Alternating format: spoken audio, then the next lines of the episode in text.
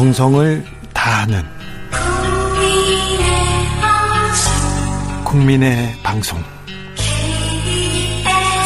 KBS 주진우 라이브. 그냥 그렇다고요.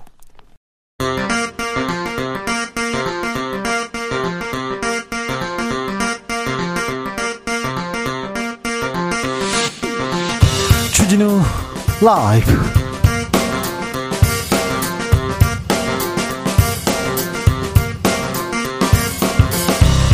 2022년 12월 30일 금요일입니다. 안녕하십니까. 주진우입니다. 특별 사면으로 풀려난 이명박 전 대통령 병원에서 오늘 노년동 자택으로 돌아왔습니다.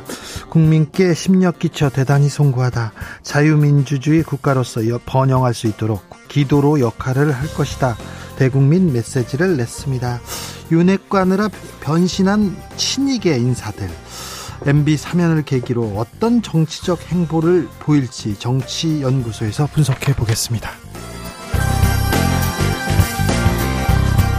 윤석열 정부 노동개혁에 대한 강한 목소리 연일 내고 있는데요. 노동계는 단식으로 맞서고 있습니다. 화물연대 이봉주 위원장은 17일 만에 건강 악화로 병원으로 이송됐고요. 지난 7월 대우조선해양에서 옥새 농성하던 유채한 씨 단식 28일째인 지난 27일 병원으로 실려갔습니다. 노동계가 곡기를 끊을 수밖에 없었던 이유 들어보겠습니다.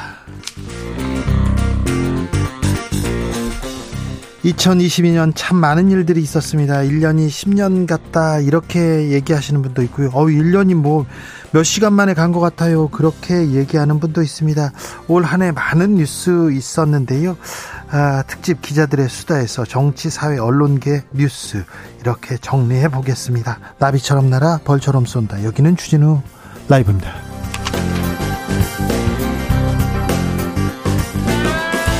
오늘도 자중차에 겸손하고 진정성 있게 여러분과 함께 하겠습니다. 오늘이 2022년 마지막 금요일입니다. 마지막 출근했다가 퇴근하시는 분들 계실 텐데요. 오늘 어떤 생각 드셨어요? 퇴근길 풍경 어떻습니까? 올 한 해는 어떠셨어요? 음, 어떤 누구한테 좀 인사했어야 되는 누구한테 사랑을 고백했어야 되는데 안부는 전했어야 되는데 만약에 그러시다면 주진우 라이브 통해서 이렇게 대신 인사해 보겠습니다. 새해 복 많이 받으라는 인사도 대신 전하겠습니다. 일로 보내주시면 됩니다. 샵 9730 짧은 문자 50원 긴 문자는 100원이고요. 콩으로 보내시면 무료입니다. 그럼 주진우 라이브 시작하겠습니다.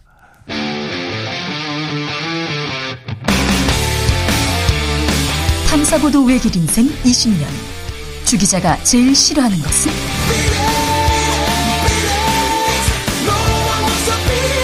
이 세상에서 비리와 부리가 사라지는 그날까지 오늘도 흔들림 없이 주진우 라이브와 함께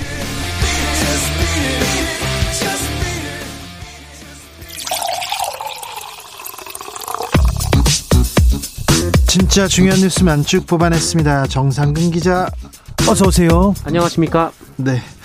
아, 전기 요금이 올랐네요. 네, 이 전기 요금이 4인 가구 기준으로 보면 내년 1분기에 월 4천 원 넘게 올라갑니다. 아, 산업통상자원부와 한국전력은 내년 1분기에 이 전기 요금을 킬로와트 시당 13.1원 인상한다라고 발표했는데요. 어, 산업부와 한전이 최근 국회에 제출한 연간 전기요금 인상 적정액이 킬로와트 시당 51.6원이었는데 한 4분의 1 정도가 올라갑니다. 아, 많이 올랐네요. 많이 올라요. 네, 이번 인상은 2차 오일 쇼크 시기였던 1981년 이후 최고 최대 폭의 요금 인상인데요. 어, 가정용과 산업용에 동일하게 적용이 되고요. 이번 전기요금 인상은 물가 상승에 0.15%포인트 정도 영향을 미칠 것으로 보입니다. 전기요금 오르고요. 가스요금도 오른다고 합니다. 그리고 버스비, 그 다음에 지하철 요금 다 오른다는데, 아, 물가 너무 많이 오르는 거 아닙니까? 네, 통계청 통계에 따르면 올해 소비자 물가가 5.1% 올라갔습니다. 외환위기 이후 24년 만에 최고치인데요. 특히 자주 구매하는 품목 위주로 구성돼서 이 체감 물가에 가까운 생활 물가 지수는 6% 올라가서요. 아, 역시 11.1% 기록했던 1998년 이후 최고치를 기록했습니다. 아무래도 우크라이나 전쟁 때문에 이럴 것 같은데요. 아, 내년에도 고물가 기준은 유지될 것으로 보입니다. 네, 한국은행은 12월 소비자 물가 상승률이 11월에 이어서 5%를 나타냈다라고 발표했습니다. 아, 한국은행은 앞으로 소비자 물가는 내년 초에도 5% 내외의 상승률을 이어갈 것이다라고 예상했는데요. 네. 어, 다만 유가 추이나 이 중국 내 방역 조치 완화, 이 코로나 재확산 양상 등과 관련한 이 불확실성이 큰 상황이다라고 밝혔습니다. 물가는 계속 오르고 있습니다. 소득 그만큼 오르고 있나요? 그렇다고 하시는 분들 별로 없는데요. 아, 정부에서 조금 취약계층은 지원하고 대책 마련해야 되는데 좀 하고 있습니까? 네, 뭐 관련해서 뭐 여러 가지 이제 전기요금 인상이 취약계층에게 체감 부담이 더 클 수 있다는 점을 고려해서 이 부담 경감 방안을 마련했다라고 발표했습니다. 이 장애인이나 기초생활보장 수급자 등 취약계층 350만 가구의 경우 올해를 기준으로 월 평균 사용량 이 313kWh까지는 인상 전에 전기요금을 적용한다라는 방침입니다. 이 가스 요금도 감면 폭을 소폭 확대하고요. 어, 에너지 취약계층을 위한 에너지 바우처는 지원 단가도 조금 올렸습니다. 네. 좀 실효적인 대책이어야 되는데 어찌 되는지 아, 좀 지켜보겠습니다. 저 아, 물가 오르고 서민들을 괴롭다, 외롭다, 힘들다 얘기 계속 나오고 있다는 거 정치권에서도 좀 유념해 주셨으면 좋겠습니다. 공천권, 뭐 당권, 아, 사법 리스크 이런 얘기만 하지 마시고요.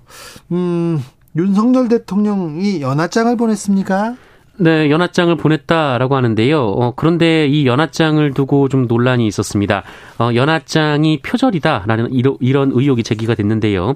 앞서 대통령실은 각계 인사에게 발송된 연하장을 공개하면서 이 K 콘텐츠의 매력을 세계로 확산한다라는 국정과제를 반영해서 한국 문화를 디자인한 것이 특징이다 이렇게 소개를 했는데 어, 그런데 이미지 판매 사이트인 셔터스톡에 등록된 그림과 상당 부분 유사하다라는 지적이 나왔습니다. 어, 사진을 보신 분들은 알겠지만 좀 매우 유사한 부분이 있는데요. 어, 대통령실은 해당 이미지는 외국인의 시각에서 우리 문화 콘텐츠를 형성한 것으로 해당 업체에서 적법한 라이선스 계약을 통해 구현한 것으로 알고 있다라고 했고요. 이 디자인 전문 업체에 의뢰해 진행했다라고 덧붙였습니다. 네. 표절 논란입니까 이번에는 이망 이명박 전 대통령 네 아, 집에 가셨어요? 네, 윤석열 대통령의 신년 특별 사면으로 사면 복권된 이명박 전 대통령이 오늘 퇴원해서 자택으로 돌아갔습니다. 어, 이명박 전 대통령은 자택 도착 후 대국민 메시지를 발표했는데요. 네. 어, 국민에게 심려를 끼치게 돼 대단히 송구스럽게 생각한다라면서 어, 지난 5년 동안 많은 분, 특히 젊은 층이 성원해주고 기도해준 것에 감사를 전하고 싶다라고 말했습니다. 네, 젊은 층이 성원해줬다고요? 네. 어, 집 앞에 집 앞에 도착한 이명박 대통령 한숨을 쉬더니 하늘을 이렇게 딱 쳐다보고 들어가시더라고요. 그런데요, 아, 집에 계시다가 얼마 전에 병원에 가신 분이세요. 지난 3월에 이렇게, 지난 6월이었죠. 형집행정지로 집에 계셨습니다. 2018년 3월에 동부구치소에 수감되던 이명박 전 대통령 기억합니다. 그런데 1년 있다가, 1년 있다 보석으로 나와 있었고요.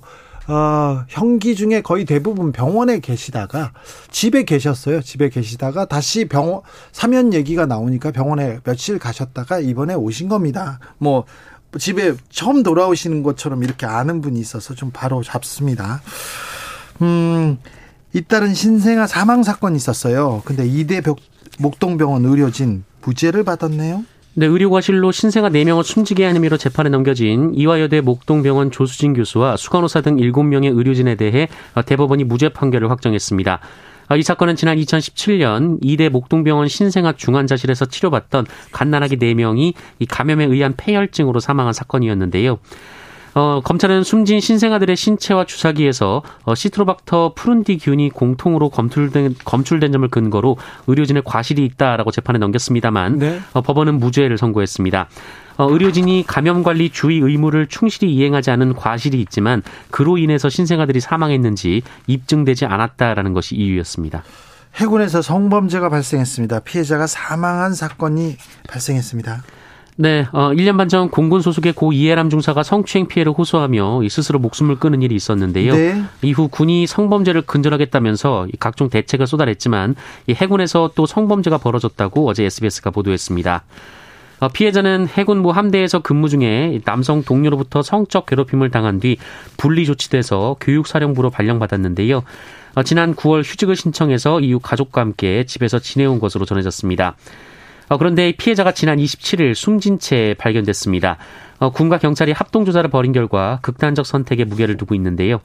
네. 네, 민군 경찰은 고인의 원소속 부대에서 발생한 성범죄와 관련이 있는지 보고 있습니다. 코로나 상황 어떻습니까? 네, 오늘 코로나19 신규 확진자 수는 6만 5,207명입니다. 어제보다 6천여 명 정도 적고요. 지난주 금요일과 비교하면 3천여 명 정도 적습니다. 아, 정부가 중국으로부터 들어오는 입국자는 PCR 검사를 하기로 했다면서요? 네, 한덕수 국무총리는 오늘 내년 2월 말까지 중국에서 입국하는 경우 입국 전과 후에 이 코로나19 검사를 의무화한다라고 밝혔습니다. 어, 정부는 코로나19 상황을 예의주시하며 단기 비자 발급도 제한하기로 했습니다. 네. 어, 축구 역사상 가장 위대한 선수로 꼽히는 축구 왕제 펠레가 사망했습니다. 네, 향년 82의 나이로 세상을 떠났습니다. 브라질 현지 시간으로 29일 오후 3시 27분이었는데요. 평소 지병과 더불어 대장암의 진행으로 인한 다발성 장기부전이 사망 원인이었다고 합니다. 네. 어, 고인은 현역 생활 동안 1363경기에 출전해서 1281골을 터뜨리면서 축구 황제로 칭송을 받았습니다. 어, 브라질은 사흘간의 애도 기간을 선포했습니다. 어, 제가 펠레를 인터뷰한 적이 있는데요. 매우 따뜻하고 좋은 분이라는 생각이 들었습니다. 아, 모든 축구 선수의 존경을 받았습니다. 그런데 펠레 선수가 펠레 선수가 아니죠. 펠레가 예측만 하면 예측만 하면 예측이 틀려가지고 펠레의 저주라는 얘기도 있었는데 이번에 펠레가 아파가지고요. 아파가지고 이 월드컵에서 예측을 못했어요. 그래서 축구를 보는 재미도 조금 떨어졌다 이렇게 하는 분도 많았습니다. 펠레가 브라질 우승할 것이다 이렇게 외치지 않아가지고 브라질이 우승할 확률이 높다는 얘기도 있었는데 아무튼 잘 가세요 펠레. 그리고 아 멋짐의 대명사였습니다. hip의 대명사였는데 영국의 패션 거장 비비안 웨스트우드도 별세했습니다. 2015년이었던가요? 탱크를 몰고 총리 자택 앞으로 시위를 주도했던 기후 위기 당장 나서라 이렇게 시위를 했던 비비안 웨스트우드 생각납니다. 줄리안 어산지를 이렇게 지지하기도 했고요. 반핵, 반전 그리고 가난한 이들을 위해서 아, 굉장히 노력을 했던 아, 패션 디자이너 비비안 웨스트우드도 하늘나라로 갔습니다. 뉴스 정상근 기자와 함께했습니다. 감사합니다. 고맙습니다. 아, 오늘 퇴근길 엄청 막힌답니다. 4670님께서 가는 곳마다 엄청 막혀요. 세상에나 금요일에 마지막 날에 난리가 아닙니다요. 집에 가는데 2시간 걸릴 것 같습니다. 방송 들으며 가야겠어요. 얘기하는데 퇴근길 조심하시기 바랍니다. 새해 인사, 안부 인사도 계속 나옵니다. 김선호님 또 한 해가 갑니다. 올 한 해 주진우 라이브 덕에 많은 정보와 상식 얻었습니다. 내년에도 항상 함께 하겠습니다. 새해 복 많으, 많이 받으시고 고맙습니다. 얘기하는데 새해 복 많이 받으십시오. 음, 이공이님 경북 김천 떡볶이 푸드트럭입니다. 올 한 해도 많은 사랑을 받았습니다. 너무너무 고맙고 새해에도 많은 사랑 부탁드린다고 주 기자님 전해주시고요. 새해 복 많이 받으세요. 얘기합니다. 아 얘기 새해 복 많이 받으세요. 2202님도 8682님 올해는 본의 아니게 명태 한 해입니다. 정년 1년 6개월 남겨두고 38년 6개월 근무한 직장에서 나왔습니다. 명태 후에 매일 만보 채우기 하고 있는데요. 내년 목표는 매주 1회 이상 등산입니다. 음, 열심히 사는 나에게 감사의 인사를 전합니다. 네. 아, 새로운 인생, 새로운 도전에 아, 응원을 보냅니다. 조계주님, 호주에 왔는데요. 여기서도 너무 잘, 잘 들려요. 주 기자님 목소리 들으니 반갑습니다. 새해 복 많이 받으시고 건강과 행운이 함께 하시길 기원합니다. 호주 잘 다녀오십시오. 한 교수님, 올 한 해도 주진우 라이브와 함께해서 많이 많이 행복했습니다. 한 교수님 함께해서 저도 행복했습니다. 주진우 라이브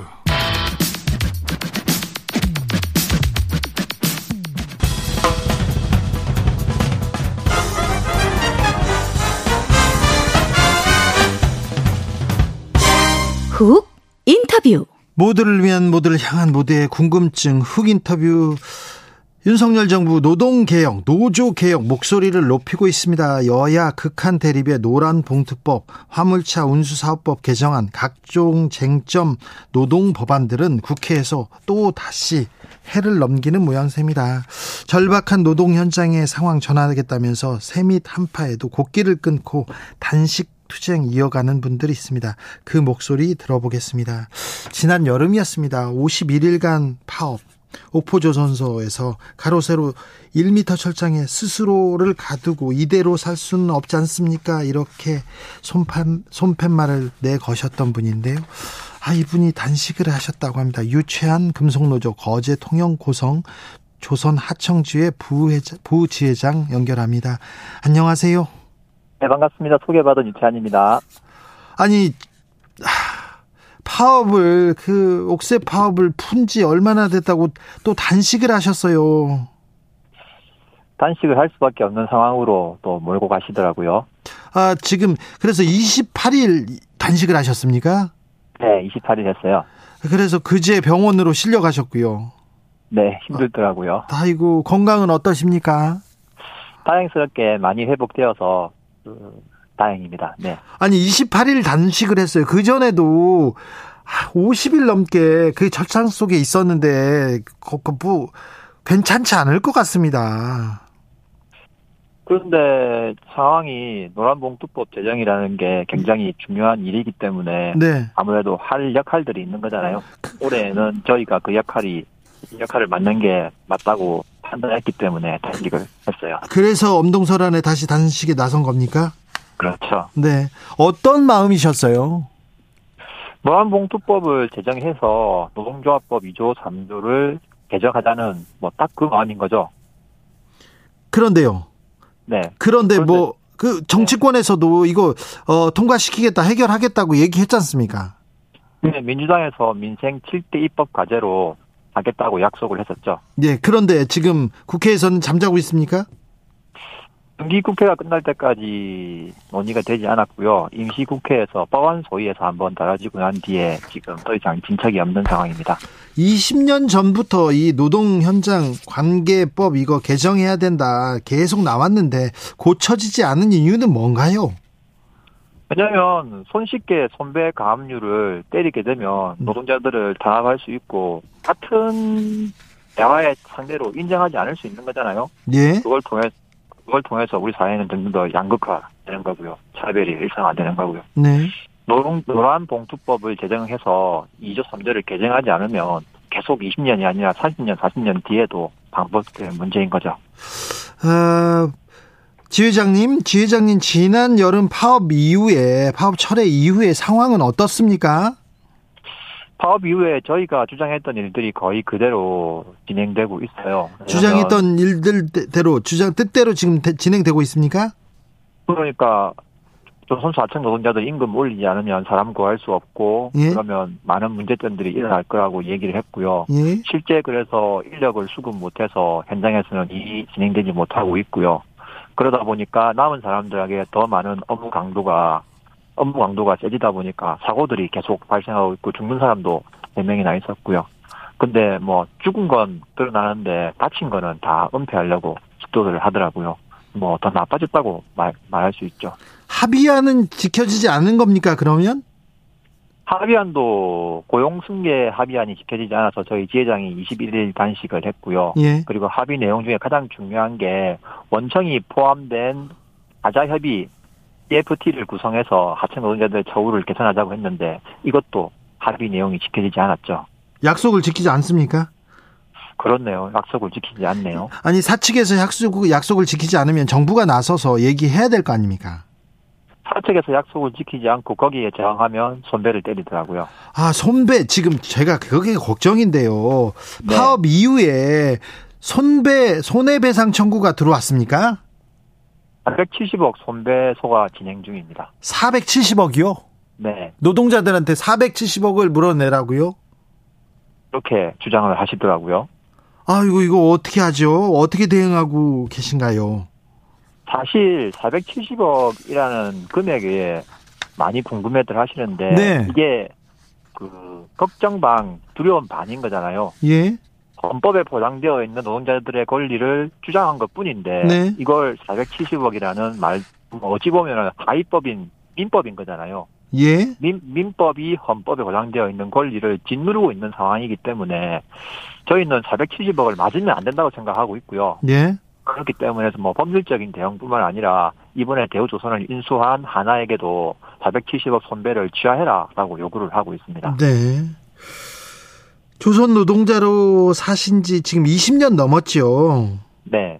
근데 아 저는 그 현실 현실에 대해서 말씀하실 때 믿어지지가 않더라고요. 20년을 일했으면 진짜 전문가고 기술자인데요. 네. 근데 이 열악한 환경 속에서도 현장을 지키고 계신 이유가 뭔지 묻고 싶습니다. 뭐 우리나라의 비정규직이 1,100만 이상이라고 보고 있거든요. 네. 실제 거의 반 이상이 비정규직 노동자들로 구성되어 있고요. 바꿔 얘기하면 어디 가나 임금 조건이 조금 틀릴 뿐인 거지 말도 안 되는 상황에 놓여 있는 건 마찬가지인 거잖아요. 예. 제가 조선소에서 20년 다닌 만큼 저를 잘 알고 저와 함께하는 동료들은 조선소에 있는데 이 사람들하고 내가 내가 있는 자리에서 내 일터를 바꾸는 게 맞는 거지 여기서 뭐 딴 데 간다고 해도 뭐 어디 가나 개똥밭이라 생각하고 있기 때문에 네. 굳이 옮길 필요를 못 느끼고 있는 거죠. 아, 20년을 이렇게 한 현장에서 그리고 한 분야에서 했으면 장인이고 전문가인데 너무 이 노동의 가치를 좀 쳐주지 않는 현실이 좀 안타까웠어요. 저도 그게 화가 나요. 네. 예전에는 판사, 검사, 영접사였거든요. 예. 요즘에는 그 기퉁에도 끼지 못하는 게 화가 납니다. 용접사 20년 하면 월급이 얼마나 최저임금 수준의 임금을 아직도 받고 있습니까?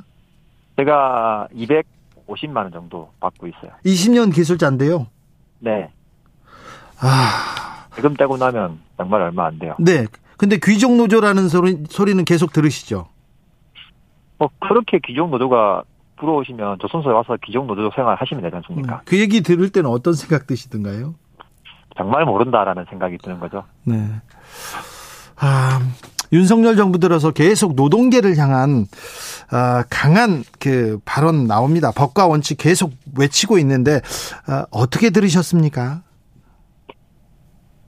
대통령의 노동 인식이 굉장히 문제가 있다라고 느끼고 있고요. 네. 실상은 뭐 대통령이 하는 말이 좀 신뢰하기 힘든 말인 거잖아요. 계속 입장이 번복되니까. 어쨌든 뭐 정부와 여당은 그 기업의 편에 분명히 서 있는 것 같고요. 그럼에도 불구하고 우리나라 국민의 대다수는 노동하는 사람들이거든요. 네. 근데 국민의 대다수를 재벌 몇 명을 위해서 희생하겠다는 이야기로 듣고 있어요. 이런 건 대단히 문제가 있다고 생각하고 네. 있습니다. 아, 저기 50일 넘게 그, 그 뜨거운 뜨거운 그 독 안에서 이렇게 몸을 가두고 싸우셨는데요. 그때 지- 그 분명히 건강을 해치셨을 것 같은데요. 그 파업 이후에 한 넉 달 정도 고생을 했고요. 예. 그리고 넉 달 정도 어느 정도 몸이 추스러지고 나서 또 단식을 하고 있는 게 좀 현실입니다.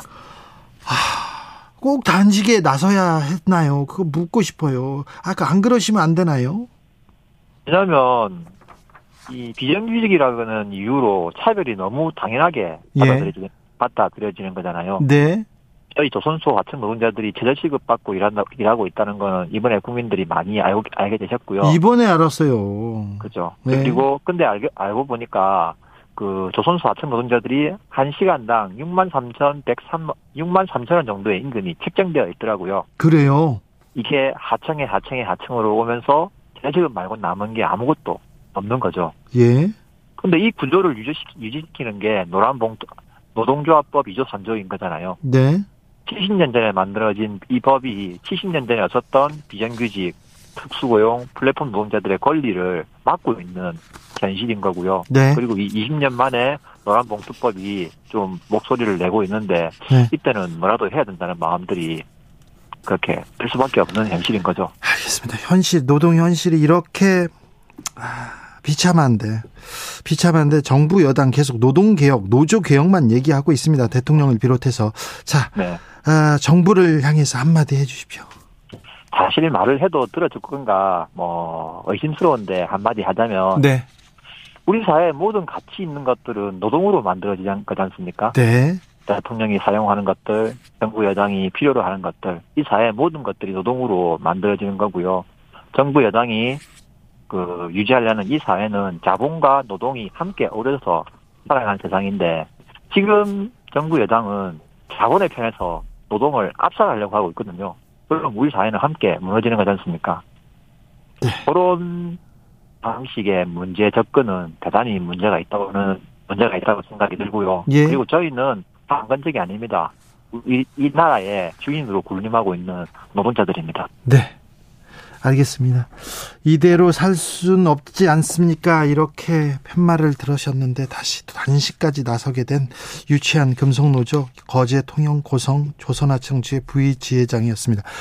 몸 챙기십시오. 건강하십시오. 네, 고맙습니다. 네, 네. 아, 건강하셔야 됩니다. 나비처럼 날아 벌처럼 쏜다. 주진우 라이브. 이번엔 화물연대 소식 들어봅니다. 박귀란 화물연대 전략조직국장 안녕하세요.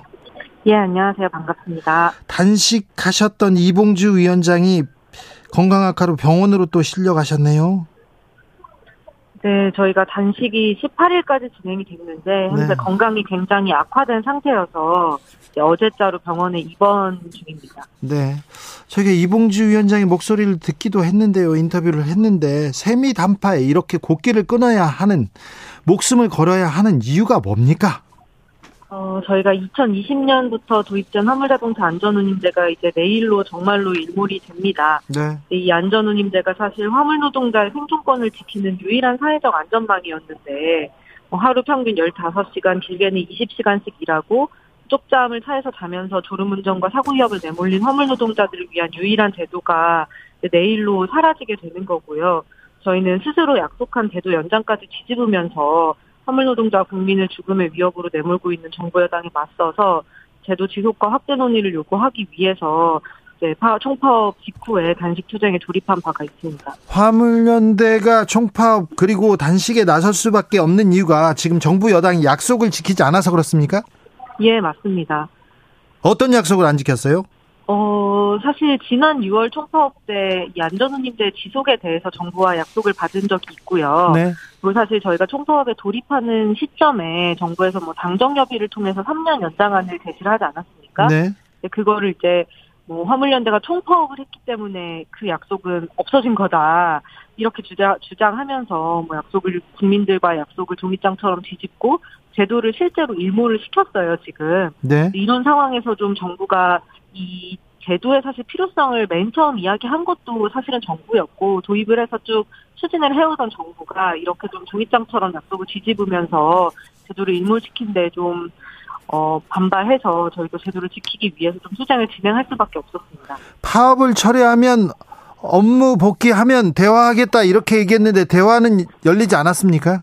예, 뭐 파업 철회한 이후에 대화는 전혀 열리지 않았고요. 오히려 화물연대 파업의 손실이 크기 때문에 제도를 우선 일몰시킬 수밖에 없다. 이런 식으로 정부가 나오면서 사실 뭐 지난 2주간 뭐 전혀 어떤 논의나 이런 게 좀 이루어지기 어려운 상황이었고 결국에는 뭐 내일로 일몰이 좀 되게 된 그런 상황입니다.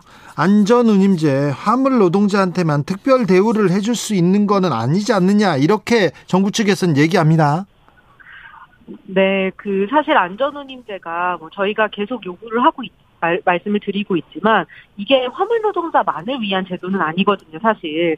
그러니까 지금 화주 대기업들의 좀 과도한 이익 추구 때문에 물류 산업 자체가 지속이 좀 불가능한 상황까지 이른 상태입니다. 올해 초에 또 유가가 폭등하면서 실제로 파산 직전까지 가거나 이 업계를 떠나는 화물 노동자들이 굉장히 늘어나고 있고요. 또 화물 노동자 사고나 이런 것도 좀 최근에도 여러 가지 사고들이 있었는데 졸음운전이나 이런 과적이나 과속이 강요되면서 위- 국민의 안전 위협까지도 이어질 수밖에 없는 상황이 있다. 그렇기 때문에 이 물류 산업을 좀 안정적으로 유지하기 위해서 또 도로의 안전을 증진해서 국민의 안전을 지키기 위해서 좀 필요한 제도다라는 것을 저희가 여러 차례 좀 설명을 좀 한 바가 있고요. 실제로 정부에서 진행한 이 안전운임제 효과에 대한 연구 용역에서도 이 물류 산업을 개선하고 안전을 증진시키는 데 효과가 있다. 네. 이런 결과가 나왔습니다. 그런데 네. 정부에서는 안전 운임을 일몰시킨다. 화물연대 세력 확장 때문에 제도를 없애야 된다. 라는 답을 정해두고 자신들이 진행한 연구 결과까지도 부정하면서 지금 제도를 없애기 위해서 온갖 힘을 다하고 있는 그런 상황입니다. 국장님 근데요 알겠는데 조금 단식 안 하면 안 되고 다른 다른 방법으로 이렇게 호소할 길은 없습니까?